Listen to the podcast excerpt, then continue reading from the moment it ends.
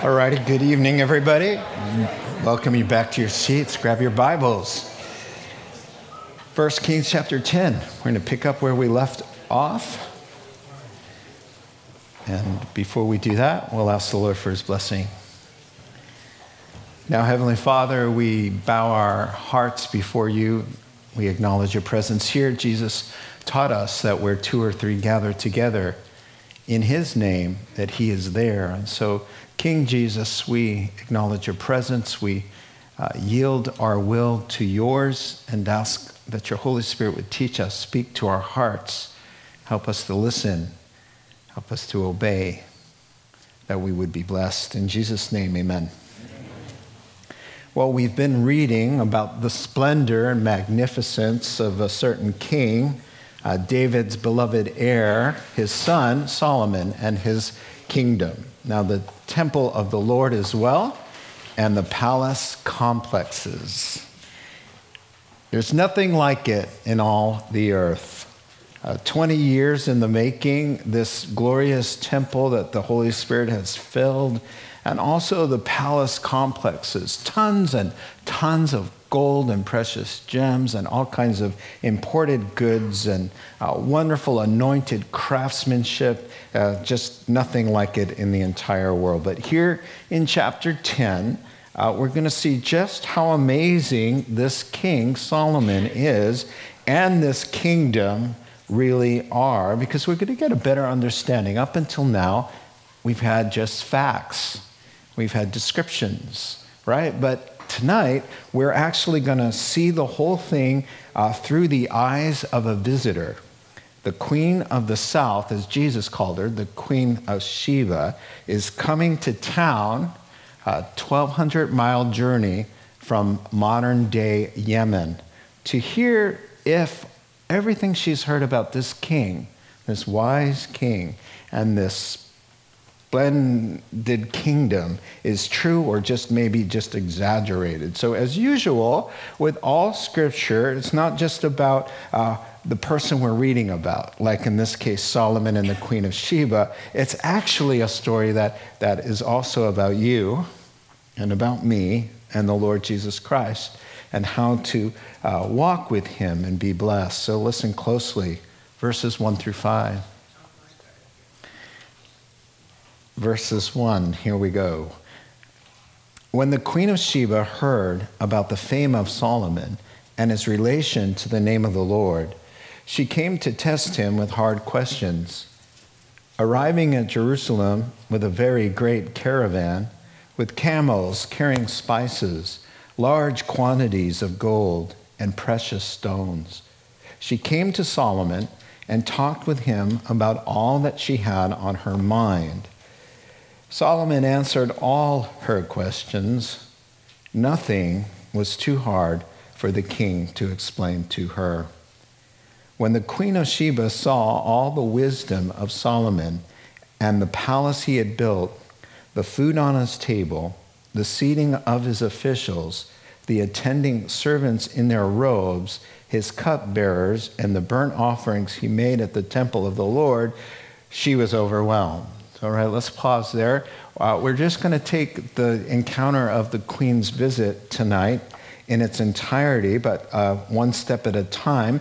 This first step we'll, we'll call the Queen is wowed. So if you're taking notes, the Queen is wowed. You know, she really is wowed.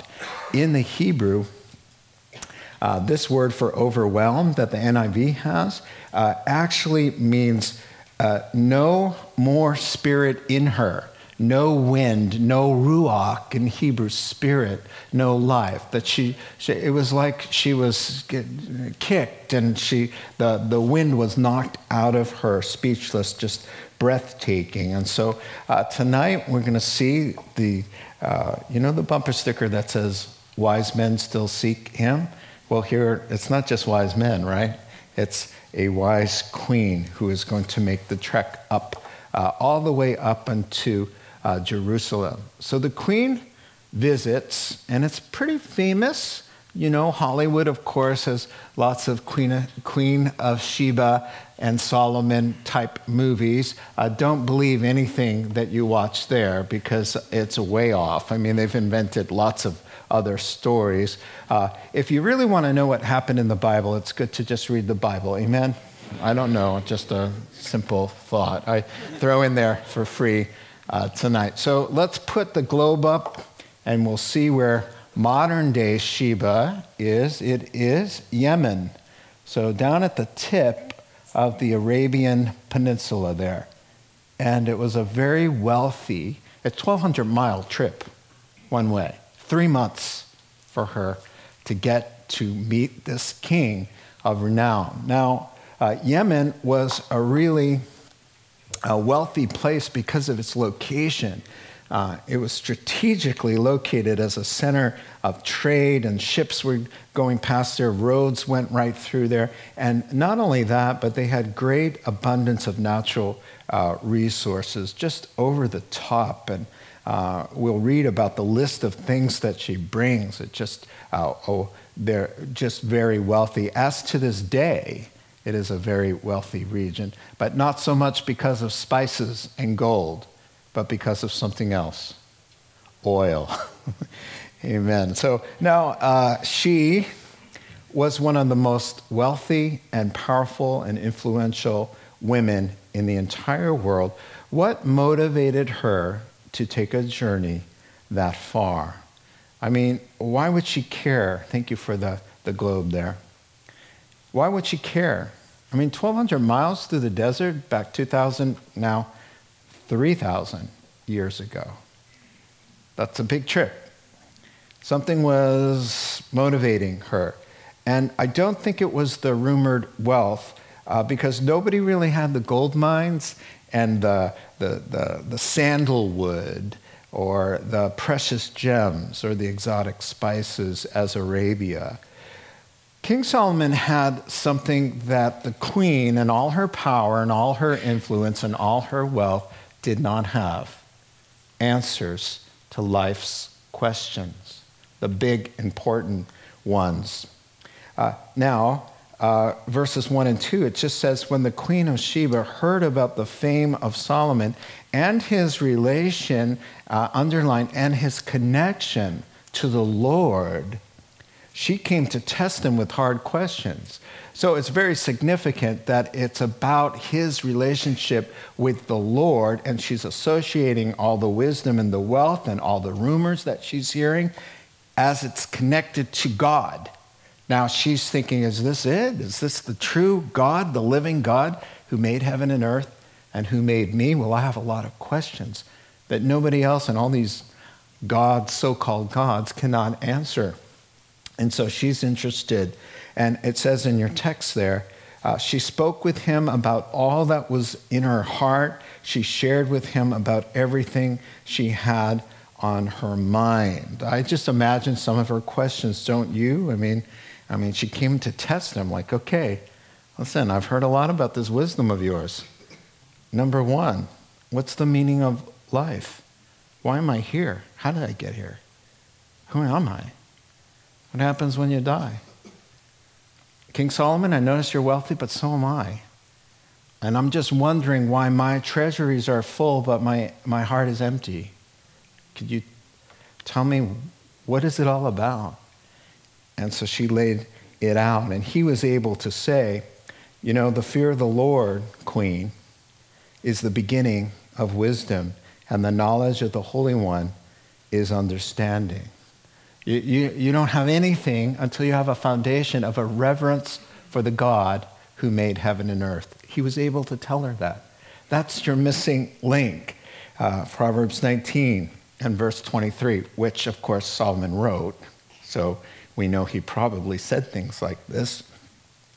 The fear of the Lord leads to life. Then one rests content, untouched by trouble. Uh, Augustine said it so lovely. I mean, I, I, love this quote. I use it a lot, as you will um, probably recognize.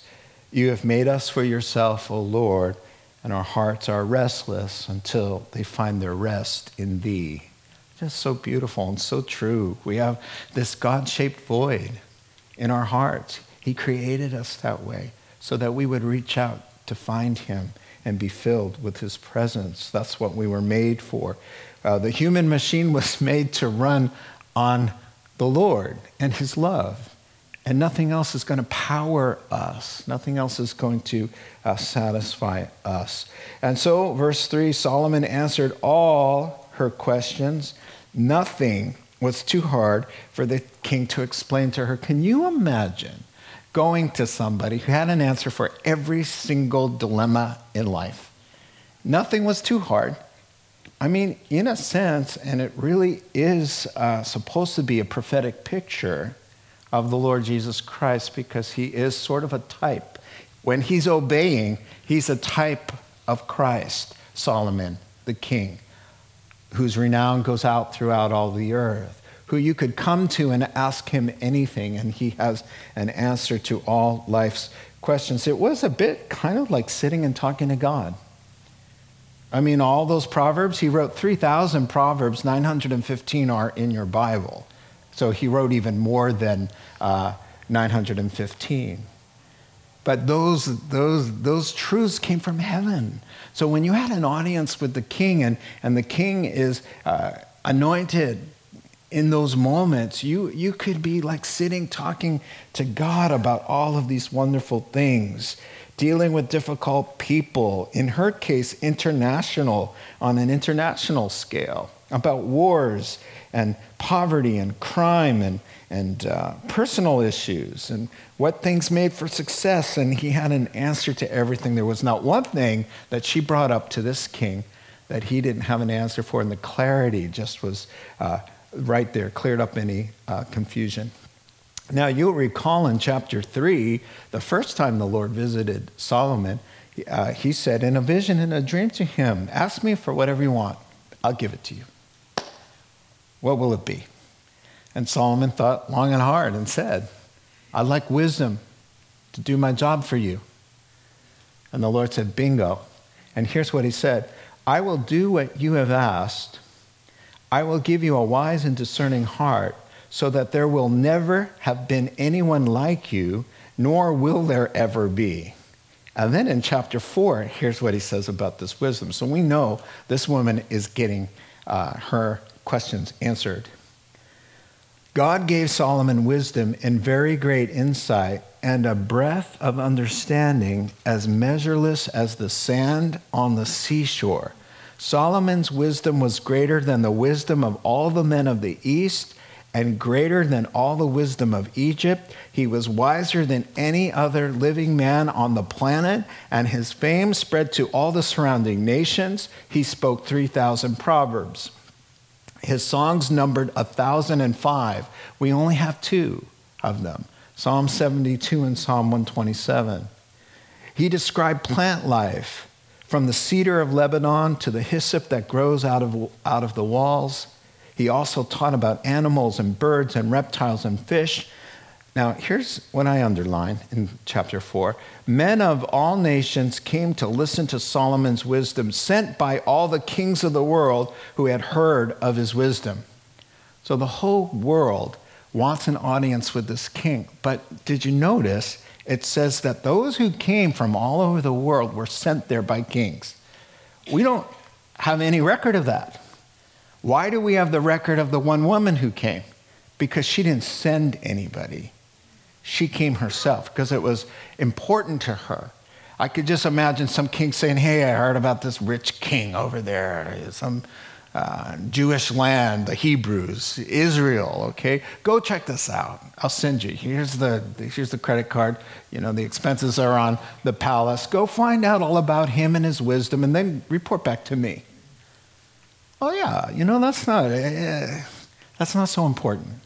But when you say, you know what, I, I saddle up the donkeys, I'm going on a 1,200 mile trip as a woman at her own expense, three months, because she wants to know what is the meaning of life.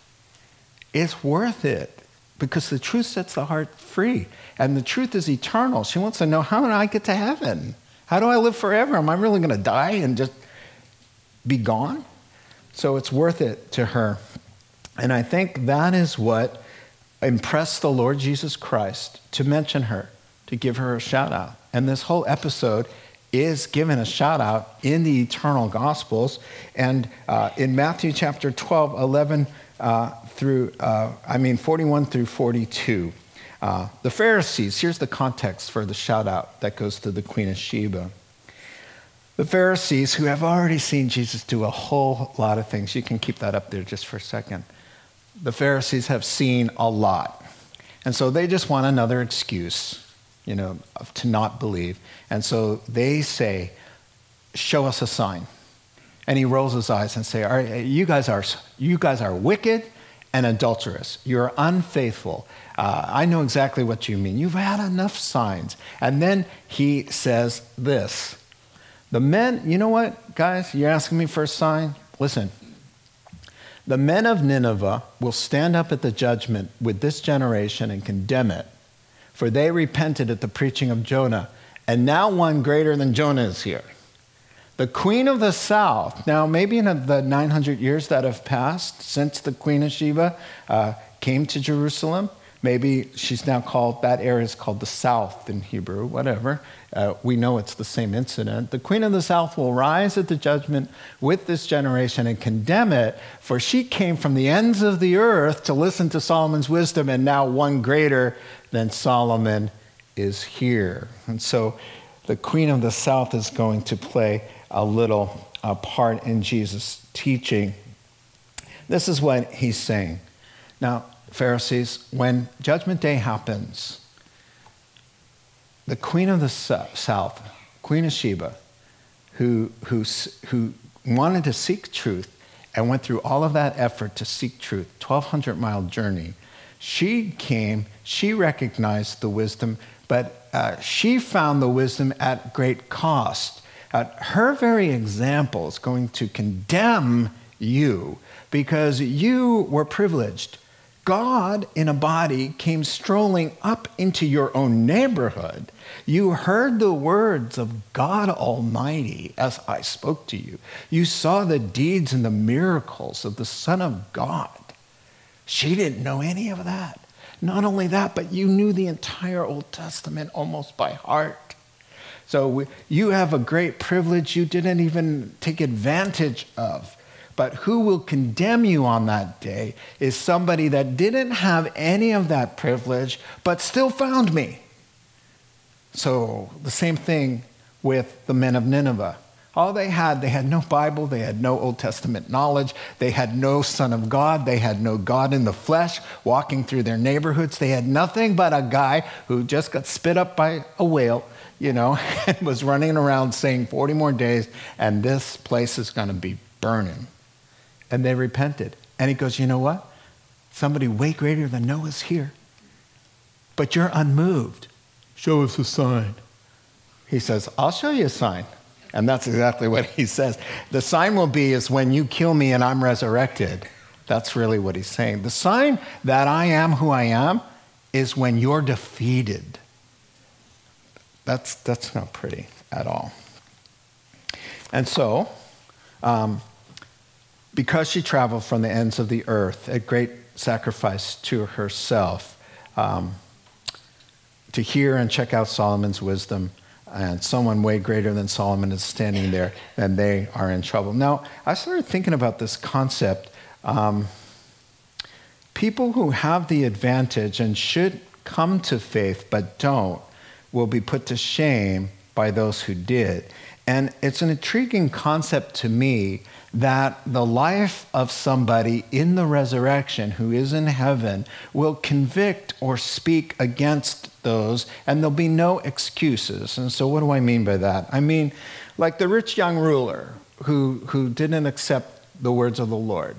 If he's standing there and he tries to say something, you know, hey, it was nobody understands how much. I mean, I had so much, and the Lord will just look over heaven and just say, uh, all those who had to give up a little bit of a fortune, okay, to find me, you traded it in and you found the Lord. Just raise your hands and, all right. And so their lives condemn the rich young ruler says, Hey, you don't understand.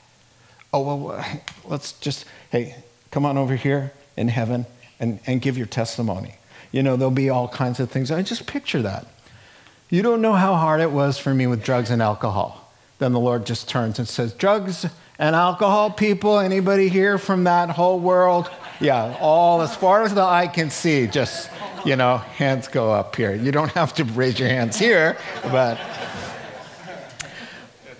you have no idea what it's like to be uh, orientated with same sex attraction. There's no way I could come to you. Anybody here in heaven who came to me broken and I gave you new life? You'll see millions, millions of hands. 1 Corinthians 6 you're going to meet people from Corinth who, in 1 Corinthians 6, 9 through 11, in the list, Paul's saying, These kinds of lifestyles you don't get you to heaven. And he starts listing, and homosexuals is right in the smack middle. And then he says in verse 10 and 11, And such were some of you, but you were washed, sanctified, and justified in the name of our Lord and by the Spirit of our God. The Corinthian men will stand and go, You want to hear my testimony? It didn't matter how I was born the first time because I met the Lord and I was born again. The Queen of Sheba will rise with the judgment with the Americans who had a church on every corner, Bible bookstores, internet, television, the gospel galore, the queen of the south who had nothing but a rumor. That's it. That's all she had. She'll rise, everybody will look at her, and the American who said, you know what? Wow. When God gives you a lot, He requires a lot. That's kind of a lesson here going on.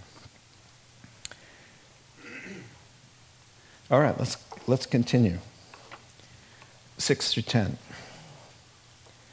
Now she says to the king, The report I heard in my own country about your achievements and your wisdom is true. But I didn't believe these things until I came and saw with my own eyes. Indeed, not even half was told me. In wisdom and wealth, you have far exceeded the report I heard. How happy your men must be. How happy your officials who continually stand before you and hear your wisdom. Praise be to the Lord your God who has delighted in you and placed you on the throne of Israel. Because of the Lord's eternal love for Israel, he has made you king to maintain justice and righteousness. That's beautiful. Let's pause there. So, first the queen was wowed, and now she's envious. The queen was envious. I love this. One of my favorite verses in the Bible it says, How happy your officials, those serving you. How happy those who get to live here every day. I can, I'm counting the, the moments until I have to get back on the camels and, and go back home. But how blessed those people get to serve you and live in this kind of environment. How happy they must be every single day. The wealth, the wisdom, the counsel, the provisions, the security, the peace, the love, and the joy. Now, I'm going somewhere with this. I hope you can th- be thinking prophetically because Solomon is a type of Christ. How happy the people who serve this king must be 24 7. King Solomon, a type of Christ, prefiguring Jesus in so many ways. So, like Solomon, uh, the king had all the answers, right? And our king has all the answers. Uh, who can answer every question, solve every mystery? Let me assure you, when you stand face to face with your Maker, and you will, no matter what your decision about him is, you will meet him. And when you do, you'll have all your questions answered. There won't be one thing left undone. You will know as you are fully known. 1 Corinthians chapter 13. Your tears will be wiped away. All your questions will be answered. Uh, your heart will be at rest. And we will know as we are fully known, as I mentioned, when we see our wise king.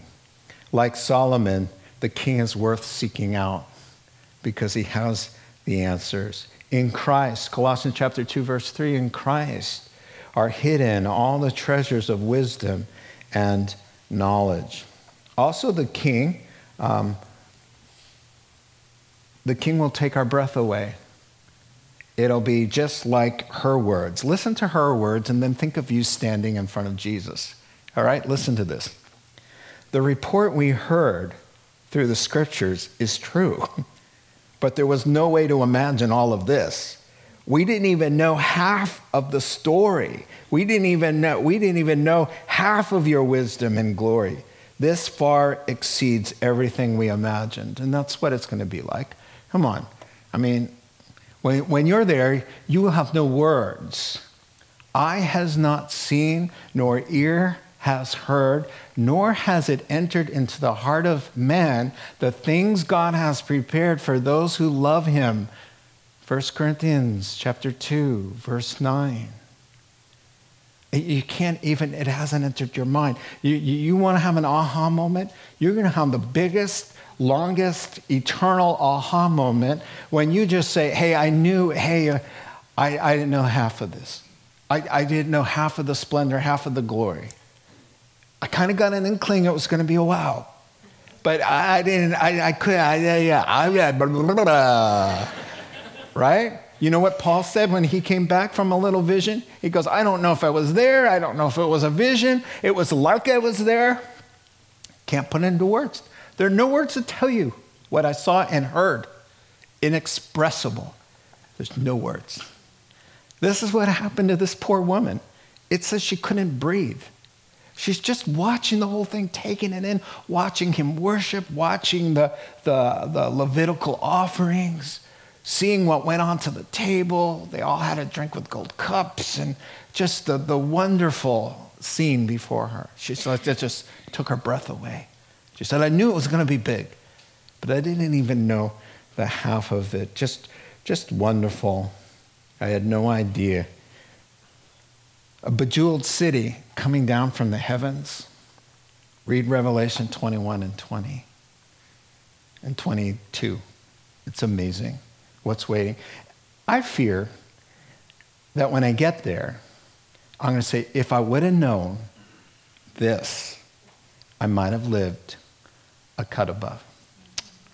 I might have put more effort. I might have sacrificed more if I knew how much truly the Lord was keeping track of my sacrifices and my faith and rewarding me accordingly. I think when I see it and go, oh, I didn't even know the half of it, I just didn't get it, I tried. The regret, perhaps, of, oh, darn.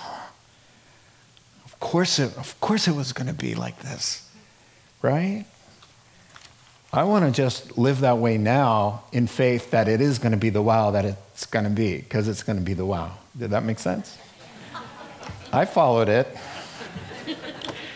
So here, a beautiful, just a portrait again. Uh, the outsider looking in to the king and the men who serve and the women who serve. And here's what she says just how happy they must be. Now, listen, now, if we think of him as Christ, right? And us as the servants, the church, and the outside pagan who's come to look curious, and looks in, sees it all, and says, Wow, Jesus, King of Kings, those who serve the God of the universe, they must be wanting to pinch themselves with, is this, is this too good to be true? I, I'm so happy all the time with the joy. This is what she's saying. She's looking in and saying, Boy, wow, how ecstatic, how wonderful uh, it must be to have a king like you. In fact, you couldn't help to be happy out of obligation, out of gratitude to get to be in that kind of presence and environment. Wise counsel 24 7, provisions, everything you need. Uh, just just this wonderful, glorious presence. Now, now, true that the church and the individual Christians who serve the King of Kings, uh, we're happy, we have a joy. It's not necessarily based on uh, material uh, prosperity, but we have treasures. We have the Lord Jesus Christ, we have forgiveness, we have his wisdom, we have eternal life. We're adopted. The problem with Christians is this you hear it so often that you just take it for granted. You know, I could say, hey, you have been adopted. You are God's dearly loved child. You call the God of the universe your father. You will be raised up and you will stand there, and he will crown you with, with a crown of life, and he will seat you on a throne, and you will reign, you in this room will reign and rule with Christ forever. How happy somebody who serves a king like that, with that kind of future looming over their head and their lives, how happy that person must be to be in relationship with that kind of king, the object of that kind of love. Looking at the cross, how happy that person should be with the promises that everything in your life is being worked together for good, every last thing, because God has given you his favor, you and not some others. How happy, how happy, she says as she looks at those who serve the king. How happy you must be. I hope that is the observation of people who look into your life. Just say, wow, you got it made with a God like that. You serve a God like that. You serve the God of the universe. How happy you must be. C.S. Lewis, it's a Christian's duty, as you know, for everyone to be as happy as they can. I thought that was interesting. He's saying, you don't have to be happy in order to be saved, but if you are saved, you're going to be happy. Or something's wrong with you. I'm sorry, but something is wrong with you if you're a miserable Christian. I, I, I, mean, we go through hard times and we have diseases, we lose loved ones, and we have besetting sins. And there's enough in this fallen world to make anybody uh, uh, really solemn at times. But under it all is the fact that the Holy Spirit is in me and is taking me and destining me for eternal victory, that I will reign and rule and live forever with Christ in his kingdom as his heir, co heirs with Christ. I, I can't be depressed. I, am not talking about clinical depression. I'm, not, I'm just talking about moping around with the doldrums. I really don't, I, I don't get that. I'm sorry. If, if you've connected with Christ, then you're going to be like she says. How, how happy these people must be. Like pulling them aside. You get to live here? I got to go back. I got to go back to Yemen, man. But you got to, you wake up and you, you see that king's face every day.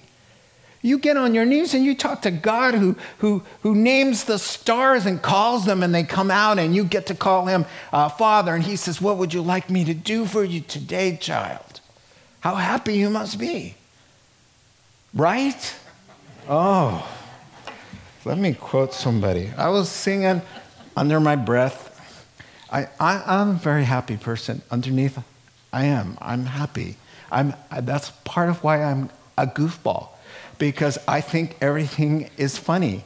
I, because I'm going to heaven. I'm going to live forever, and all my sins are washed away, and nothing's, I'm never going to be put to shame that makes me happy.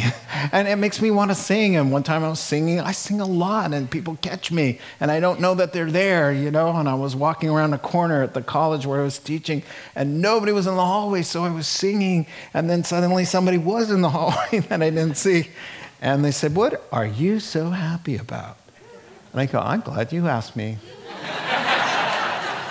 Number one, all my sins are gone. I'm going to heaven. God loves me. He died for me. I'm going to go to heaven and be with Him forever. That's part of it right there. And it's like, oh, okay. I read this from uh, one of the books I was reading. I found it very interesting. About C.S. Lewis' quote that we should all be happy. It's our obligation. There is nothing sentimental or dishonest about that statement, he writes. Nothing cavalier, nothing inhumane or callous. The Christian's joy because it's rooted in Christ, is the most truly human joy of all. It can coexist with great sorrow and with the most resolutely honest assessment of this dismal world of ours. In Solomon's day as well, of course, there was sickness and death, personal disappointment, and grief of various kinds, but there was happiness too, shot through all of life. That's from uh, A Severe Mercy, the book A Severe Mercy. How about you? You're serving the King of Kings, God of the universe. You happy? Or have you lost your joy? You have a cold, kind of hard heart. You bored with spiritual things just going through the motions, kind of ill tempered, uptight, a little impatient. Lost your joy because you've lost touch with the king. You gotta nurture, gotta nurture that. The way to be happy is to be reminded of the great privilege that's been granted to you. The way to be happy is to be constantly reminded and aware of the great privilege that has been granted to you and not others. There are not others who are not as favored as you. That's the way. That means getting on your knees in the morning and getting reminded of that. Wow, me. God, you love me. Forgiveness, mercy. What do you have for me today? Every day with Jesus. That's how you'll be happy and find your joy, and it'll be your strength. How happy you all should be. How happy. Now, I read this from Robert Rayburn's sermon on First Kings, and I told Barb about it because it was a little bit of a wow about this passage, about how happy the servant should be. Husbands, are your wives happy? It is a simple way to examine yourself as to your life as a husband. Have you been, have you been your wife's helper to joy? Have you so ordered your marriage in the Lord Jesus Christ that joy has been your lot for yourself, but even more for your wife? Wives whose husbands are righteous men and who love them as Christ loved the church are seldom unhappy. Is your wife happy? Happy to be married to you? She should be. It is her inheritance as a Christian woman married to a Christian man. Do other women see you and the way you treat your wife and speak to her and speak about her and think, like the Queen of Sheba, how happy your wife must be to have you for her husband? Oh, to be married to such a wise man who lives so wisely. Gentlemen, is it so? Well, hold on. He gets to the wives. Wives, are your husbands happy to be married to you? It is a simple way to examine yourself as a Christian wife. Do men who observe your life in your marriage envy your husband? Oh, to be married to such a wise and gracious woman who lives so wisely and well. Ladies, is it so? Elders and ministers of the church, is the congregation happy? Is the church alive with the joy of the Lord? Is the congregation enjoying the world of peace and harmony, of warm fellowship, of mutual care and consideration, of high purpose, of sacred worship, that godly leadership is to create for the church by word and by deed and by example. Is the congregation happy? stay on our knees, keep our eyes focused on the Lord Jesus Christ, walk with Him, nourish our faith, there's going to be happiness. There's going to be happiness. The Queen of Sheba gets a glimpse of life serving with King Solomon, how happy to serve in that kind of presence. How much more so we. Now, this is what Jesus was saying You're the light of the world. A city on a hill cannot be hidden. Neither do people light a lamp, put it under a bowl. Instead, they put it on a stand, and it gives light to everyone in the house. Listen to this in because this is what just happened. This is what we saw. A pagan queen comes, looks in the windows, and say, "Man, I want that. Praise be to the Lord your God, who's responsible for all this." That was her conclusion. She saw the good works, the light on the, the, the hill, and just like God had wanted Israel to be, a light to the world, it happened. And so he says, Let your light so shine before men that they may see your good deeds and praise your Father in heaven. Matthew 5. So here's what the queen says after she gets a, a load of all of this. She says, Praise be to the Lord your God, who is delighted in you and placed you on the throne of Israel. Because of the Lord's eternal love for Israel, he has made you king to maintain justice and righteousness. Listen, the world out there that God wants us to win, they want to be happy. Nobody wants more misery. Nobody wants to hear more about your problems or my problems, or uh, they, they want to hear hope. They want to see a life that's working. It's wonderful when the queen, queen of Sheba or whoever it is out there comes and says, Hey, I, uh, what, uh, wonderful to be working here and living in this kind of environment.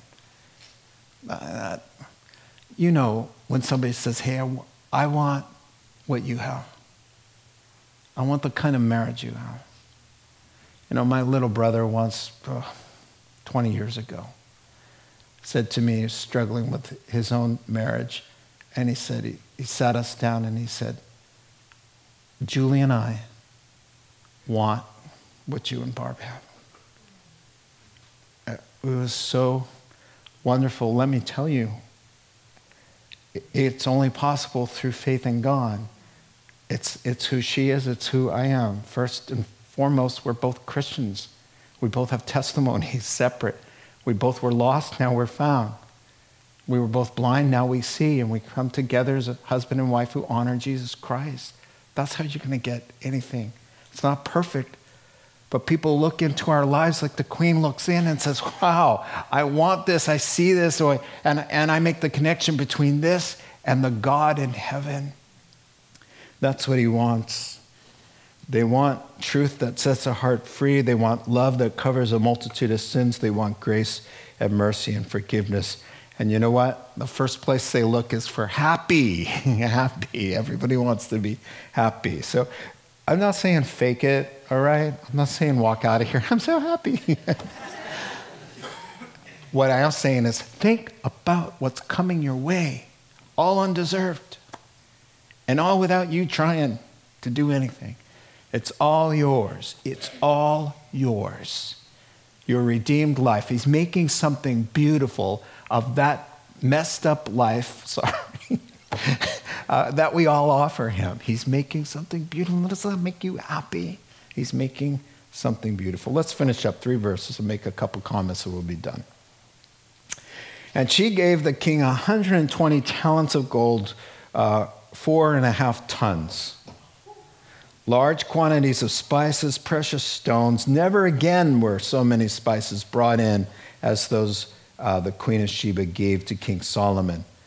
By the way, Hiram's ships brought gold from Ophir, and from there they brought great cargoes of almug wood and precious stones. The king used the almug wood to make supports for the temple of the Lord and for the royal palace, and to make harps and lyres for the musicians. So much almug uh, modern day, the, the term is sandalwood, has never been imported or seen since that day. King Solomon gave the queen of Sheba all that she desired and asked for, be, besides what he had given her out of his royal bounty. Then she left and returned with her retinue to her own country. So that's where we're going to end tonight. But uh, number three, I would say the queen's uh, generosity and her reward. So the queen's the queen is wowed, the queen is envious, and the queen's generosity and uh, reward. Now, as I've said many times, the evidence of a is of a heart touched by the Lord is a generous graciousness or giving. And boy, did she ever give. A commentator said, you know, she brought a lot of stuff, but she didn't have to give it all, right? So, uh, 4.5 tons of gold, exotic spices, rare sandalwood. Sandalwood is a kind of wood that they say the fragrance is aromatic and it lasts for decades. It just was rare, and Solomon's going to put it to good use there. What's again the picture of Christ? Now, when he returns and the kingdom is set up, the thousand year kingdom, when Christ returns, he rejuvenates the earth because it's been through Armageddon and it's barely alive, the whole planet. He redoes it and there's a kingdom. And those nations will bring tribute to the king, such as the Queen of Sheba brought to this king. It's the same thing that's going to happen. In fact, Psalms, uh, Psalm 72, which Solomon wrote, listen to what he said about the king. He will rule from sea to sea, Solomon writing, Psalm 72. He will rule from sea to sea and from the river Euphrates to the ends of the earth. The desert tribes will bow before him, and his enemies will lick the dust.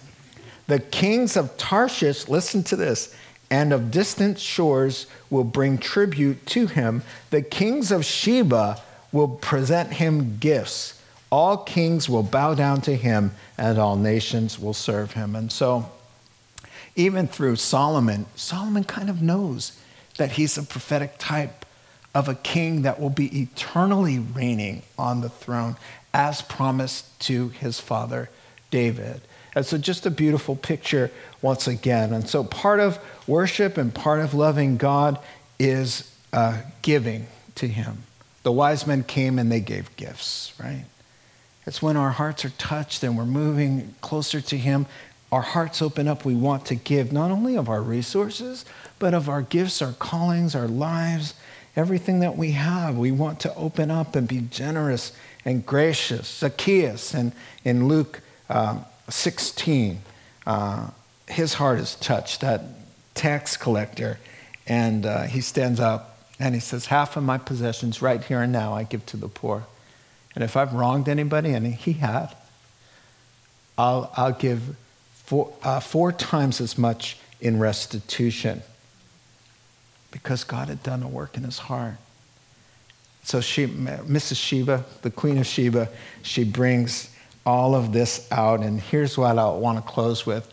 You can never outgive the Lord because look what it says. King Solomon, verse 13, gave the Queen of Sheba all she desired and asked for, besides what he had given her out of his royal bounty. And she left very happy. You see, that's the cycle of the Christian life. You empty, and he, he blesses, and he gives, and he fills. And we, and we freely have received, so we freely give, and then he freely gives again. That's the way it always works. It always worked for 35 years in my Christian life. Give away, be replenished. Refresh others, you yourself will be refreshed. Uh, Luke uh, says, Give, and it will, Jesus says in Luke chapter 6, Give, and it'll be given to you. A good measure, pressed down, shaken together, and running over will be poured into your lap. You won't know what to do with all of it as you give out. For with the measure you use, it will be measured to you. And so here she is, just piling off all of these loads of gifts. And you know what? Her donkeys are just getting reloaded out in the back. As, and that's the way it is, but a lot of Christians just don't have the faith for that. They want to keep the, the things loaded up and just give a little bit off. And so he says, okay, I'll put a little back on, right? But if you, you just be more freely giving, he is more freely able to fill because there's room there. That's just the way it is. And ask anybody who, who's a tither or a giver. Just talk to somebody like that. And they'll just light up and tell you, man, it, it, or it's the way God works as we give. He will never be a debtor to anybody, not in this life or in the life to come. You'll always, he, that's why you could say, test me in this. Just test me. Go ahead and give it a try and you'll see. You'll see. I'll open up the heavens, heavens and pour out down a blessing on you. Just loosen up a little bit and trust that there's actually a God in heaven with unlimited resources who can take good care of you. Just, just give me that much and watch what I can do. And the queen, she, she, she got it. She got it. And so tonight, happy? We're happy. And if you're not, then go back to the king, get in touch with the awareness of the privilege, and you'll be singing for joy. Let's pray. Heavenly Father, we, we lose our way so easily. and we forget, and our, our brains get fogged up 10 minutes after we hear something that was so uh, insightful or so helpful. So just help us, Lord. It's just like we have amnesia spiritually. We just we hear something and then 10 minutes later it's gone. Uh, we pray it would be different. Your Holy Spirit would seal in these truths, eternal Word of God, doing its work in our hearts and lives. In Christ's name, amen. Let's stand together.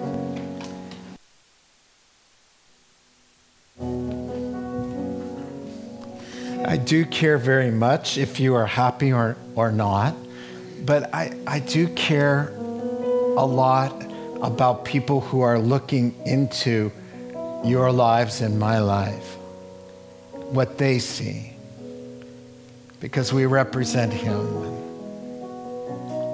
To see graciousness and, and something different than, than what's out there. I was in line and somebody was taking forever and they, they had a change purse with probably 110 pennies in it and, and they're counting it out and everybody in the whole store is rolling their eyes and harumphing and i just knew i'm i just knew i was on call.